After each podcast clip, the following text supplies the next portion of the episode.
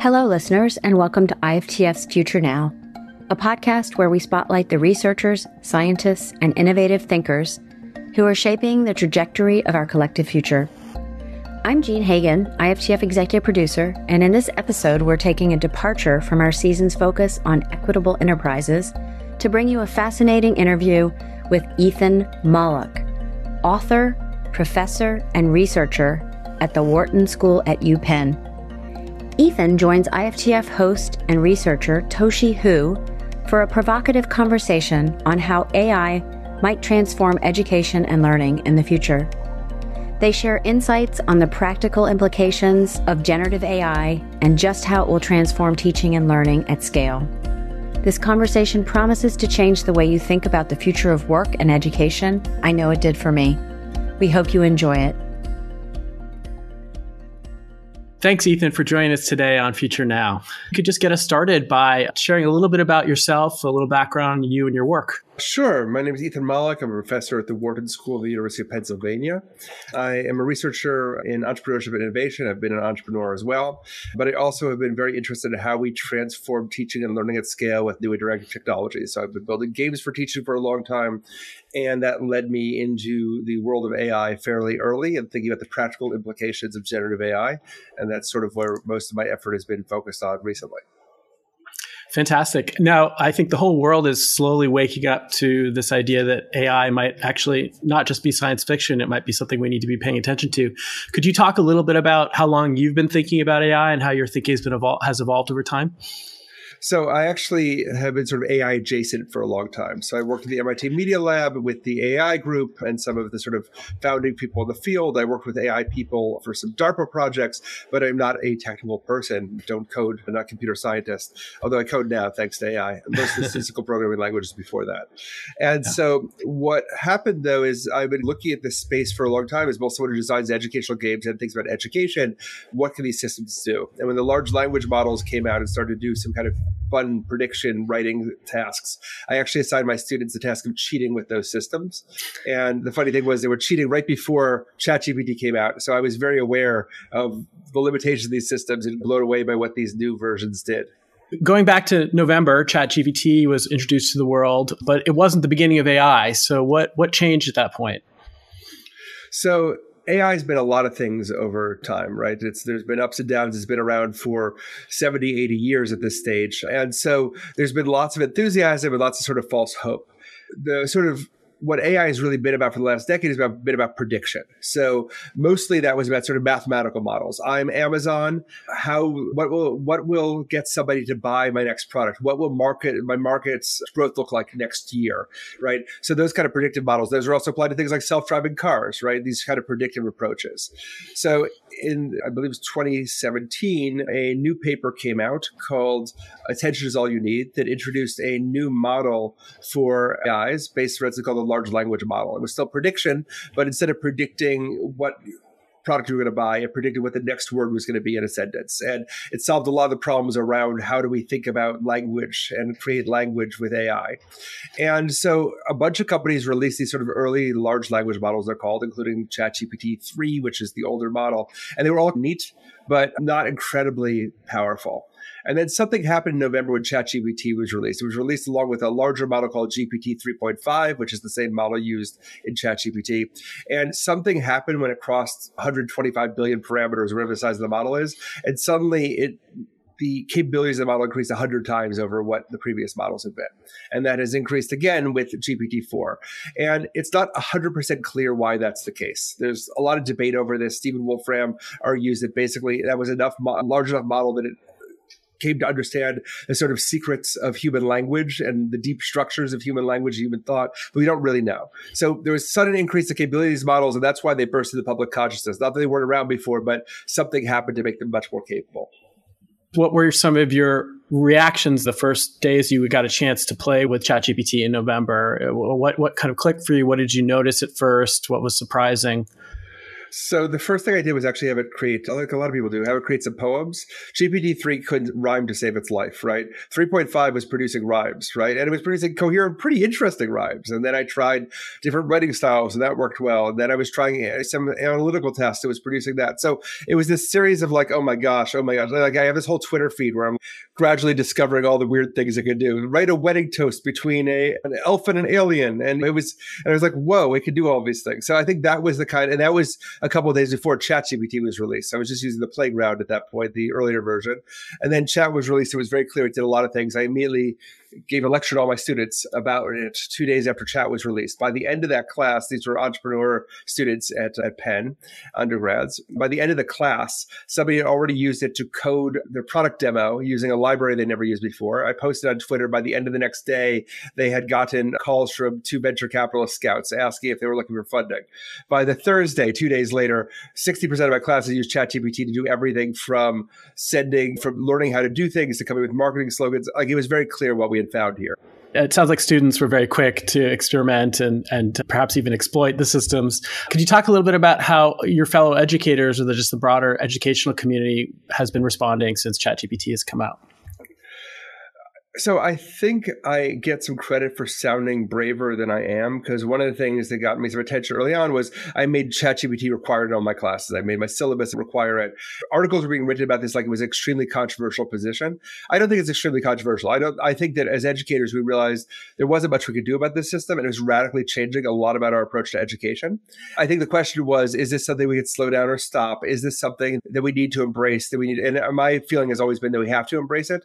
I think that there are a lot of people would wish it wasn't there or wish they could keep teaching the way they did or worried about the implications for education. I think that's all legitimate. But I, I think that there's sort of the world as it is doesn't really allow us a lot of time to worry about that.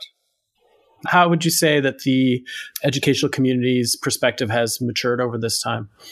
I mean, I, we're talking about months, not years, right? So I think the answer is we don't have we don't have answers to all of these sets of things right now. I mean, I think that there's a, a, sort of thousand flowers blooming, right? People are picking different directions to head in and trying experiments. We don't have a lot of data yet. The systems keep increasing capability, right? And already in education, people think this is detectable. It's not. Turnitin will not work in the long term to detect these things. It already doesn't. As I've said, the cat is out of the bag and there are cats everywhere. Like there's so many implications that it's hard to just pick one of them and say, what about cheating? Well, also, what about having a universal tutor available to everybody? What about having an explainer so people stop raising their hands in my class because they'd rather ask the AI questions? What do we do with all of these things? It's a lot of things happening at once. And then what world are we training people for? Lots of open questions.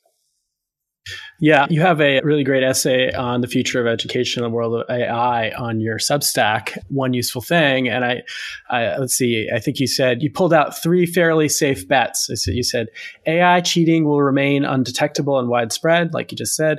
AI technology will will remain ubiquitous, and then AI tutoring will be excellent, but not a replacement for classrooms. So let's dive into number two. Like, how ubiquitous do you think this will be, and how inevitable do you think this is?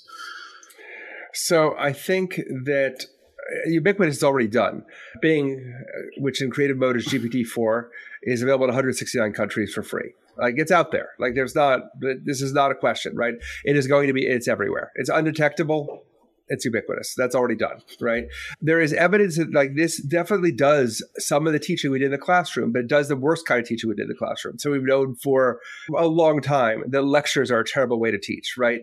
The right way to teach is to engage people in active learning. One way to do that is what's called a flipped classroom, where you have people learn outside of class the content and then you practice it inside of class, which has always had mixed results because we had trouble producing good content outside of class. You'd record a video of a student of a professor teaching, it still was a lecture. It wasn't that great. Now we have the option for interactive tutoring outside of class that frees up academics, professors, instructors, teachers to do more interesting stuff inside of class. And just going back to number one there too, cheating will remain undetectable and widespread. I mean, how can the world of teaching respond to cheating at this point if that's going to be so ubiquitous as well? I think that's ultimately going to be one of the least interesting impacts of AI. I mean, first of all, there are already 40,000 people employed full time in Kenya writing essays for UK students. right? Like people were cheating all the time, right? I, I, we just saw today that Chegg at the time of this was, which was basically, especially a flashcard company, but it was really just an answer company. Their stock price basically crashed because people were using ChatGPT for answers instead. People were already cheating, right? Pretty widespread. So people are already cheating now have a different tool to cheat with. I don't know how much of a difference that makes. For the people who weren't already cheating, we have to redefine what cheating is. Is it cheating to use AI to help you come up with ideas for a project? Is it cheating for AI to use AI to help you solve a problem with a sentence you can't make work? Is it okay mm. for it to ask it for inspiration for a tone? I don't know. So we have to think the, the entire world of work has changed. The world of education has to change too. But it's not actually that exciting, right, in some ways, because we've already had this problem. Calculators made certain kinds of cheating easy. So now we have some classes where calculators are used and some classes where they're not. We test you sometimes without calculators, sometimes we test you with calculators. We could we could solve the writing problem that way, right? The broader implications are much wider than cheating. What do you think are some of the other misconceptions that maybe the the world or specifically the educational community has about AI at this point? What are the misconceptions? I mean, I think that people just think this is a future thing. Everyone is sick of hype. I mean, I'm talking to you the, the future, right? A lot of the futures that I, I also I I was I worked with futurists for a while, things like that. It's about predicting probabilities for potential futures that are five years away, 10 years away. You look at this nascent technology and you're like, hey, look, this is going to be something, right? So everyone's exhausted from blockchain and from crypto and from Web3 and from VR and AR, all of which, like, the future was imminent. So everyone's like, ah, oh, this is another one. And guess what? I was smart for sitting out those. I'm going to sit on this one too. But it's here, it's already done. Like, the, the die is cast. This is not, technology does not have to advance a day past today for uh, fundamental transfer- transformations in how we work and how we how we learn. Like, and it's available. I mean, billions of people have access to this tool. It's not something you have to wait for a system integrator to come on. It's not like once Web3 rolls out, it's going to be incredible. Wait to see where your bank uses. Like today, you can use these tools. That's something we talk about a lot. That unlike other technologies where you have to maybe go out and seek out a VR headset and then be willing to put it on, that you don't have to adopt these technologies. These technologies are adopting our existing tools. So where where do you think that people will start to most likely see AI seep into their lives? Everywhere. I mean, so no, I'm not joking about everywhere because I, am not, and that's not that's not in a AI is going to wake up and kill us all kind of way. That is in a literally everywhere kind of way. Uh, why everywhere? Well, first of all, people are using it, adopting it. So a lot of people you're talking to, I've found a lot of people use it secretly. So that HR report you're getting may be AI generated, right? So you're probably interacting with a lot more than you think already. A lot of my students who are not good writers are mysteriously amazing writers. There's not there's a reason for that, and that's great. They should be, right? We shouldn't force people to be bad writers.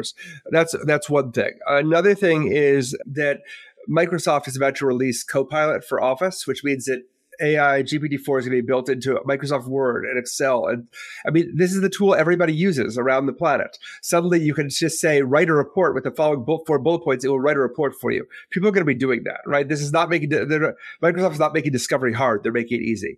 We have a widely adopted tool. Like it's, it, the ubiquity of it is not a question. Look, we are seeing performance improvements of 30 to 80% on many white collar tasks. That steam power was 18 to 22% right? Like this is such a large thing that if you don't adopt it, you're going to feel pretty dumb pretty soon. Like I talk to people who are workplaces where GPT is banned and they do all their work on their phone because they would why would they bother writing handwriting things? It feels like that again, right? and you bring up a good point. You're not just an educator, but you happen to be in a, a business school. So, what are your thoughts right now, and how you can prepare young people for entering a, a, a workforce now in which AI is going to be as ubiquitous as you describe? this is something where I could use your scenarios because we don't know, right? Like if you look at the original, people talk about the singularity as this moment where AI wakes up and is smarter than us. But the original sort of interpretation of that was this was a point where you can't predict anything past that point, realistically. I, have never seen a moment like that till now, right? What does work look like four years from now is very hard to predict, right? I mean, we have papers in, in that came out in JAMA showing that GPT-4, without any additional training, produces better and more empathetic results that are preferred by patients than doctors. It passed the neuroscience exam. It does, uh, you know, it, like it's more of a list of stuff it does do, right? So the question is, how do we adapt to that? And by the way, there's almost perfect correlation between how much your job overlaps with AI and how well paid you are, how creative you are at work and how educated you are. We don't know what the world looks like with this. A whole group of people who are under automation threat who've never been under automation threat before. We don't understand what the world's going to look like here. So what I do is I tell students they have to use these systems, get used to them, stay flexible, and uh, like that. If you the only safe bet I could tell you is join a regulated industry because they have the longest time, right? Something with lots and lots of federal requirements and HIPAA issues. But other than that, I don't know what the future looks like. Yeah, it's a it's a difficult time to try to predict the future for sure. And just in terms of talking about literacy, that's something we also emphasize a lot. My I actually run a lab called the Emerging Media Lab, which which has all been a lot about getting heads and hands on experience with tools, building literacy and these new emerging technologies. Right now, there's a lot of ways for people to build literacy, and a lot of what we talk about and some of what you've mentioned today is about the capabilities. I, we also talk about how equally important it, it is to understand what are the limitations and the pitfalls pitfalls these technologies. Can you talk a little bit about some of the limitations and, and some of the ways these new AI tools fall short right now? I mean, so right now they the number one problem they have is they hallucinate which means they make up facts, especially if you ask them to do things. You can think about AI as wanting to do three things basically make you happy, give you the right answers, and not embarrass the companies that created AI. And so, depending on the situation, it can emphasize making you happy over giving you accurate information, especially if you use something like GPT, which is not currently connected to the internet versus Bing that is. And, and so, it will hallucinate, make up completely reasonable sounding facts. Now, I think this is a problem, but I don't think it's a long term problem, right? I think people are too fixated on this. We've already seen hallucination rates drop considerably. I think they'll consider continue to drop, and I think people who are worrying about that is the is is I don't know if that's a long term issue. I think that if you think this is like people, it's more accurate than people, but less accurate than the robot you thought you were going to get for AI. I mean, other limitations of the systems, right, are for right now, they have relatively limited memory and what they could do. It's hard to, they can't necessarily teach them new things. And then there's all of the other sort of concerns that come with having a tool that we don't quite understand what it does or how it works. Yeah, I mean that that is an interesting aspect of this, the emergent side of this. That, that, that's something we try to talk with folks about. Could you talk a little bit about how we don't know this works and and and and why that is? We know technically how it works, right? We know exactly what an LLM does. It it is a, it's a neural network transformer. It's trained on on billions of pieces of online content, and it has created a series of relationships between all the words or parts of words tokens in in English, apparently Sumerian, and a bunch of other languages that we didn't know it was learning. And then it can it's predicting the next token, right? So we know how technically it works. We don't actually know why it's so good at what it does and why it's doing so. like it maxes out every creativity test we give it, every human creativity test. Now, they're not great tests of creativity, but they were great enough to be able to differentiate creativity among humans, right?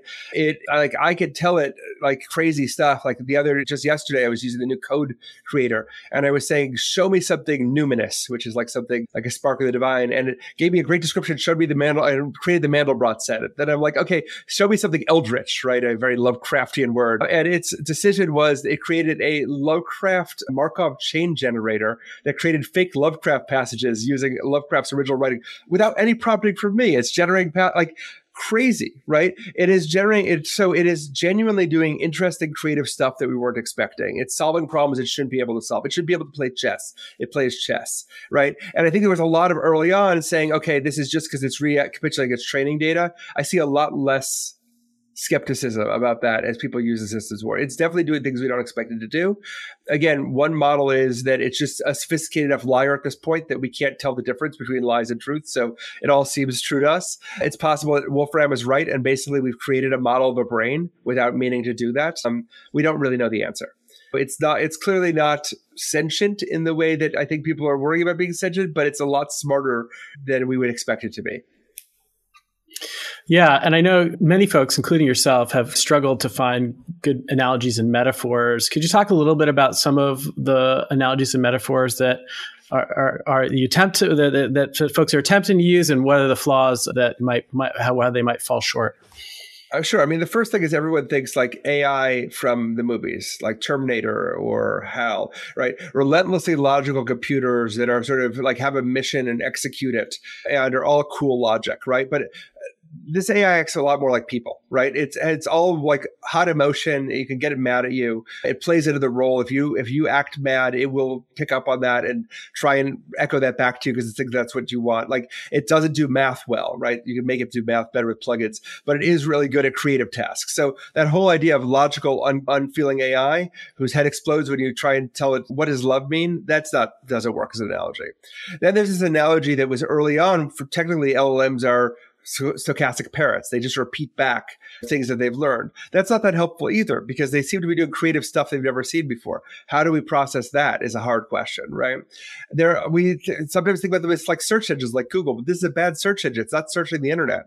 It Bing has access to the internet and is searching the internet, but it is doing something very different. It's doing logic and operation. So that's not a very good model. So it is not the thing we thought it would be.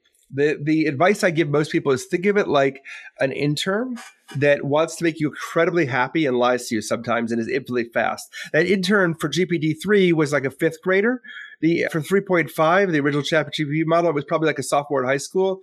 Now, for a lot of things, we're talking about like a first year PhD student kind of level of, of quality. I know you've been doing experiments with a number of different LLM tools, like namely Bard and ChatGPT. Could you talk a little bit about what you see as the strengths and weaknesses? And, and, and I've actually seen you done some really interesting experiments where you use them together. So there are really three companies that make large scale LLMs available to the public right now. I'm sure there will be others soon. There's also some open source models and stuff, but they're just not that capable yet, right? So if you're talking about highly capable models, there's three of them. One is by OpenAI, and that's what Microsoft uses as well. And that's the GPT we've been talking about, right? And the major models are GPT-4, which is used by Bing in creative mode, and uh, ChatGPT if you pay for the subscription, and GPT 3.5, which is the cheap free version of ChatGPT. Then there's Google, which pioneered this space, but for a variety of reasons has really failed to exploit it. Has released Bard, which is a pretty mediocre LLM. I mean, it would have been a miracle if we didn't have all these other systems, but we do, and it's just much worse than any of the other models out there for right now. Now, Google could change that overnight at any time. They have not yet right? And then we have Anthropic, which is sort of OpenAI's competitor, trying to do in some ways a more a more sane AI, and they've released something called Claude, which is about the equivalent of GPT 3.5. So GPT 4 is the most powerful public model, and that's Bing's creative mode and OpenAI's premium product. And so those are the models, right? Now, are other people training models right now? Definitely, right? There's lots of small models. Meta has models and and Amazon has models, but nothing has been released at the scale of what OpenAI and Claude and Bing have done and Bard have done. I've noticed that you've done some experiments using both ChatGPT as well as Bing. And under the hood, they're both uh, OpenAI products, right? But you've used them in different ways. Like Bing has access to the web, where most of ChatGPT doesn't necessarily have, uh, unless you have access to the plugins, right? Yeah, yeah. You have to learn your model, right? So, so Bing has internet access. There is an alpha version of ChatGPT that has internet access. It's much worse than Bing's. So Bing, if you want information for the world, if you want to do like research, Bing is your tool. Bing also currently has access to DALL-E's image creation tool, which is not yet available, but would be soon on OpenAI's tool. On the other hand, ChatGPT has just released a bunch of modes that make it really, really good at programming like scary good at programming because it can now execute its own code. So you can give it a data set and it can just do work on it. And that is pretty stunning. And that is something that is just available in ChatGPT for early users. So you have to just stay up to date. Things are happening on a week by week basis at this point, making it really hard to sort of give you solid advice that I don't know when the podcast will air, but even if it's five days from now, the world will be a slightly different place.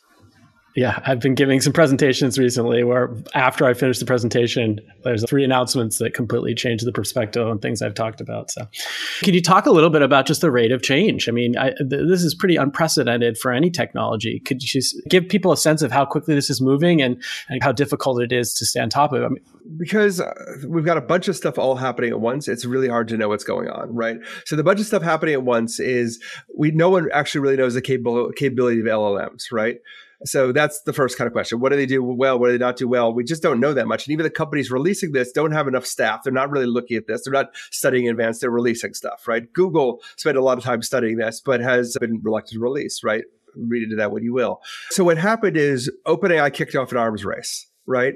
And so people are releasing products left and right. Microsoft is integrating GPT-4 into everything it does, right? With completely unknown consequences that are exciting and actually kind of anxiety producing all at the same time. I think they're trying to do it very responsibly, but we don't know what the long-term outcomes of any of this stuff is going to be. I think that the system capability, because we don't know why it got so good in the first place, we don't really, and, and we don't really know what the next model is going to look like. We're being told GPT-5 is not in training. I don't know whether that's true or not. We don't know what other systems are underway, but it doesn't take that much to train up these systems to do stuff.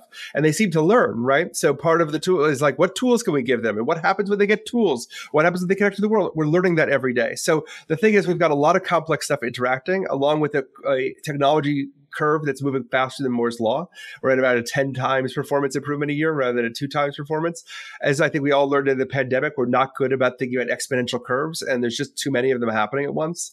And and the thing is, a lot of these tools don't require big teams, right? So these core models, these foundational models that we're talking about, like GPT-4, those require a billion dollars and a lot of time, not necessarily a lot of staff, but a lot of time because you have to train the system, which requires a lot of computing power. But at the same time, we have organizations like Midjourney releasing image generators that can create photorealistic images from words with teams of 20 people right? Like, so we have a lot of weird disruption all happening at the same time and pr- interacting with each other in ways we can't predict, which is creating a lot of interesting excitement.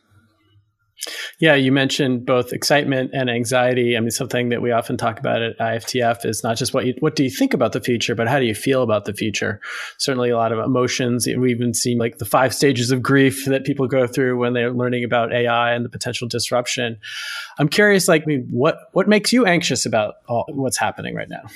I mean, so the I I tend to think of it as you need your three sleepless nights. Like there is people don't really they seem to bounce off of AI a lot, right? I mean, very smart people are like, I tried it and I didn't touch it again. I'm like, why? I, well, it didn't really like people. It, there's something very uncomfortable with this technology, right? Because again, it's much more human than we thought it would be.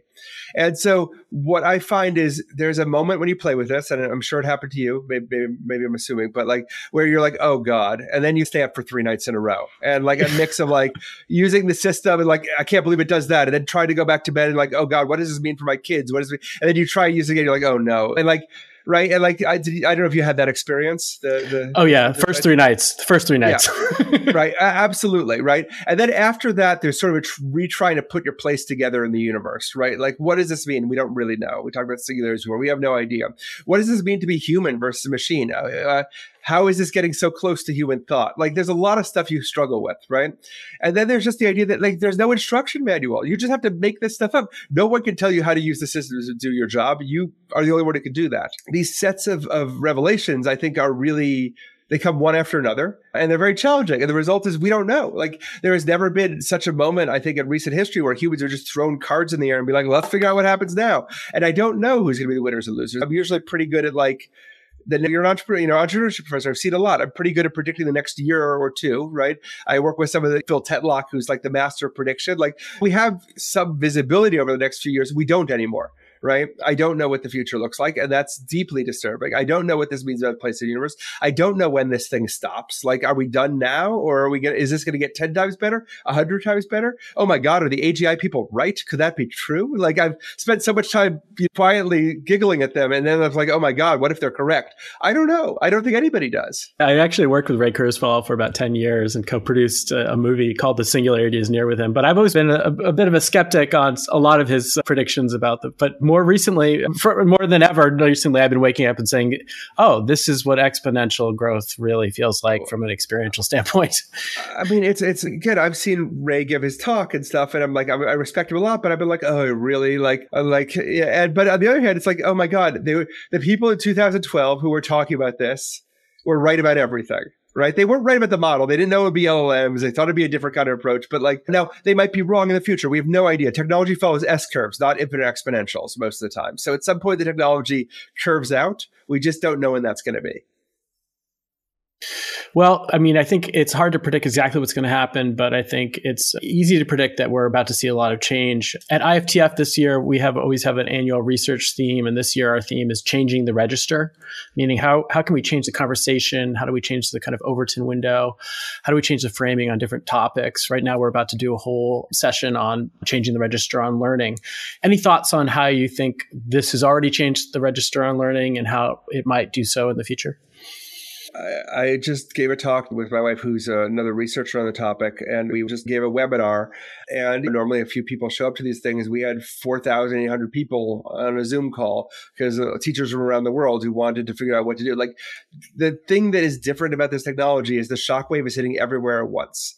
And so I think that trying to change the register in some ways is a little bit I would say pointless. I mean, I think people need why they want you to take a position on the future, right? Like it's here. This is not really so like the policy discussion is lagging, right? The all these other discussions are lagging. This is in people's hands right now. So to the extent it's changing the register, it's how do we empower people to get the good stuff out? How do we stop the bad stuff from happening? Not to not to poo-poo your mission. I think it's really important, but like that's usually a policy-based mission. This is I mean, I have educators from the Philippines saying, like, I've got GPT-4. What do I do? Right? From India, like people who teach university entire university systems they now have a universal tool that is the best. And I want to point out, they have the best AI in the world. There's no better AI you can get by being in the CIA or by being Bill Gates. Like it's the exact same model. So like, I don't know, man. There's a lot of horses out of the barn already. I like it. You brought up coding. Often when people think about these large language models, they're thinking more about English, Spanish, French, but clearly this, the coding side of this is big. Could you give us kind of an, a, a, little bit of an introduction of like what the coding capabilities are and what you're particularly excited about? So level one of the coding capabilities is it speeds up your coding. It's an autocomplete just like anything else. And even the early model version of Copilot, which was not even using one of the recent GPT models in a controlled experiment, Microsoft increased the speed of coders by 50% right? And that's before the release of ChatGPT and these other models, which are genuinely much more stunning. But I think even more profoundly, you can code now. I don't know who you are, but you can code now. Whoever's listening, like I, I can't code in Python. I've coded 14 Python programs in the last week. I just things I've done in the last day were like, hey, here's a census database. Go through it, GPT, create programs to analyze a bunch of interesting trends. Show me the trend lines, graph them out. It creates Python programs. It runs them spontaneously. It fixes any problems. Done and dusted. One of the few programming languages I know besides Stata is a programming language that you used in the early 80s to learn how to do coding called Turtle Graphics logo. You'd move, it'd be like moving a little pen around a screen. And I was like, huh, I wonder what, if I can use this. So I could code in my half logo and then have it converted to JavaScript, Python, COBOL, a the directions for a CAD CAM file, a physical instructions for how to launch satellites. So they'd be in the exact structure of whatever. Like it doesn't matter. Like it wants intent. Programming is a way of converting human intent into action oh, uh, do we need that anymore? I mean, in the short term, sure, but this change is pretty profound. Like I've been doing a lot of Python, and again, don't know the language at all. Any thoughts on how this might actually change the future of work as well? I mean, as organizations traditionally, I mean, before before now, there was the developers, and yet everything had to go through developers if you wanted to create software. Uh, but that's barely the beginning of it. Organizations are structured by org charts, right? And the org chart was invented in the 1840s in response to railroads, the first multinational organization, right?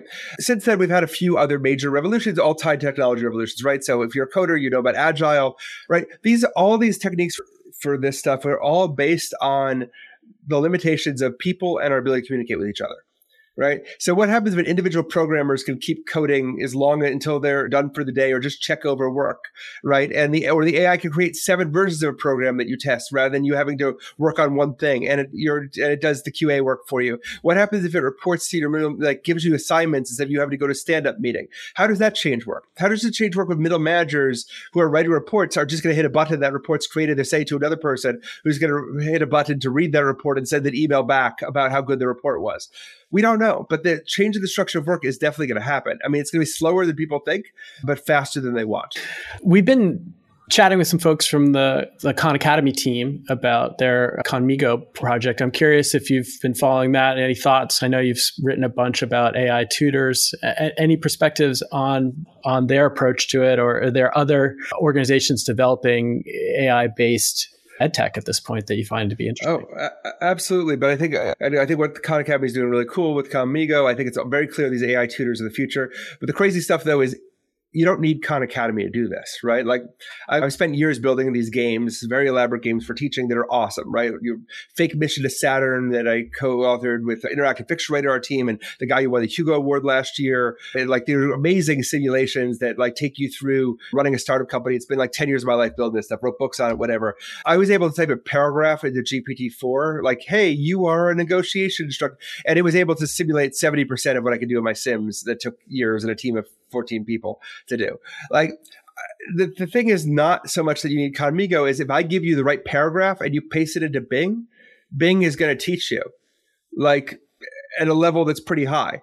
We've never seen that before. So like these AI tutors are basic, but they're also already ubiquitous. You just don't know it yet. So essentially you're saying ChatGPT and Bing are tutors at this point if you know how to interact with them? They're general purpose technologies and they, they democratize ed tech. You are a teacher in Uganda. You congratulations, you have a universal tutoring tool my wife and I have been writing white papers about this. Like it's, I give you the right prompt. It's a paragraph. And by the way, you don't need it from me. Just experiment. There's no magic in prompting.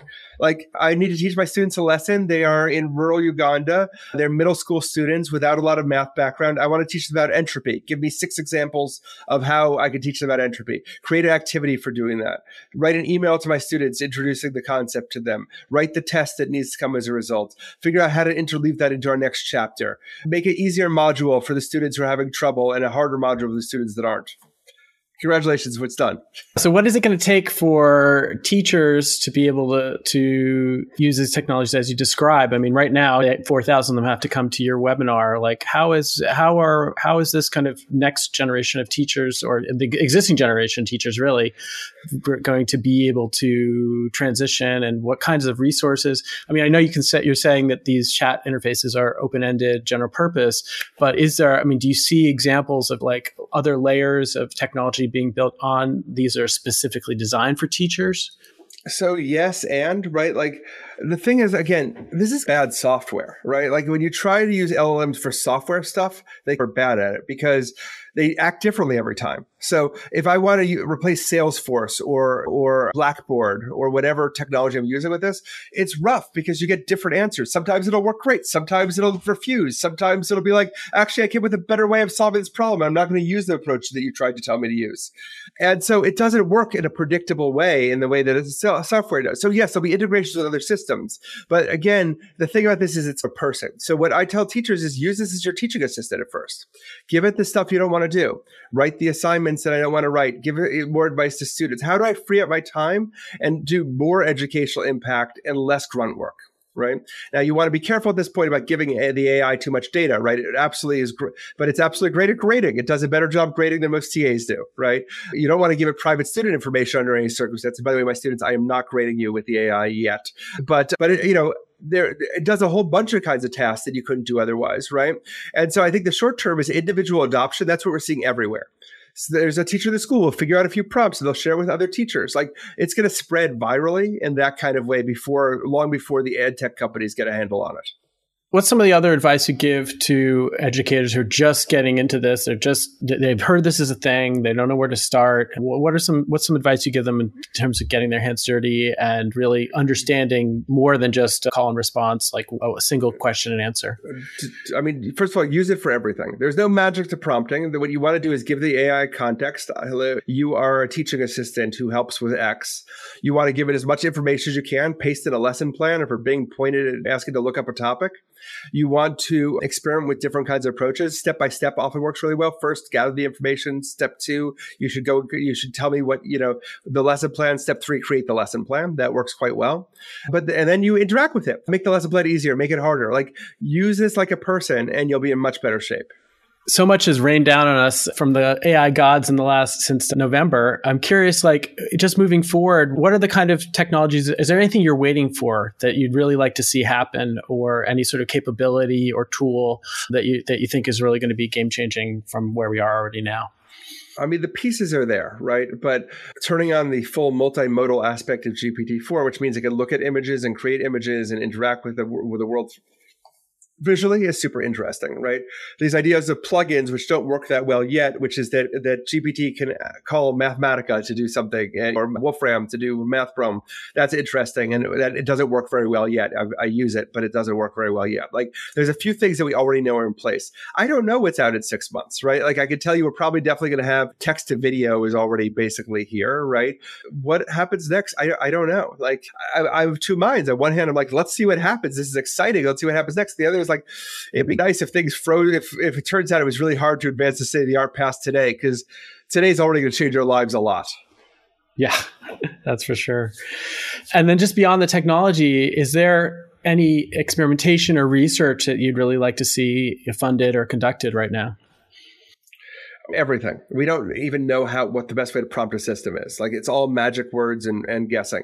We don't know what the effects of performance are. We don't know whether this affects the best performers or lowest performers. We don't know about it. Its ed- impact on education. Does this work as a tutor? For whom does it help? For whom does it not help? What extra supports needed? What prompts are needed to be better for tutoring?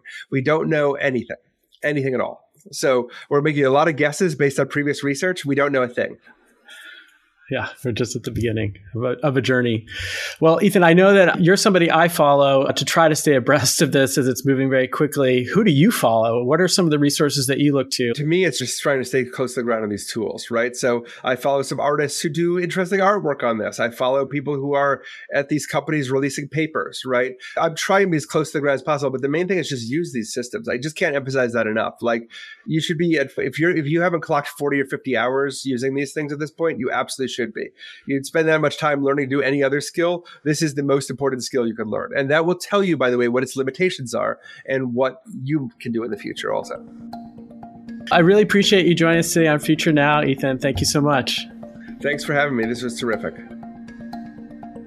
Thanks so much for listening. Institute for the Future is the world's oldest continuously running futures research and educational organization. At IFTF, we believe people can harness the power of imagination to awaken a sense of agency in their own futures and drive change in themselves and their organizations. Be sure to subscribe to the Future Now podcast and find out more about IFTF by visiting IFTF.org. Until next time.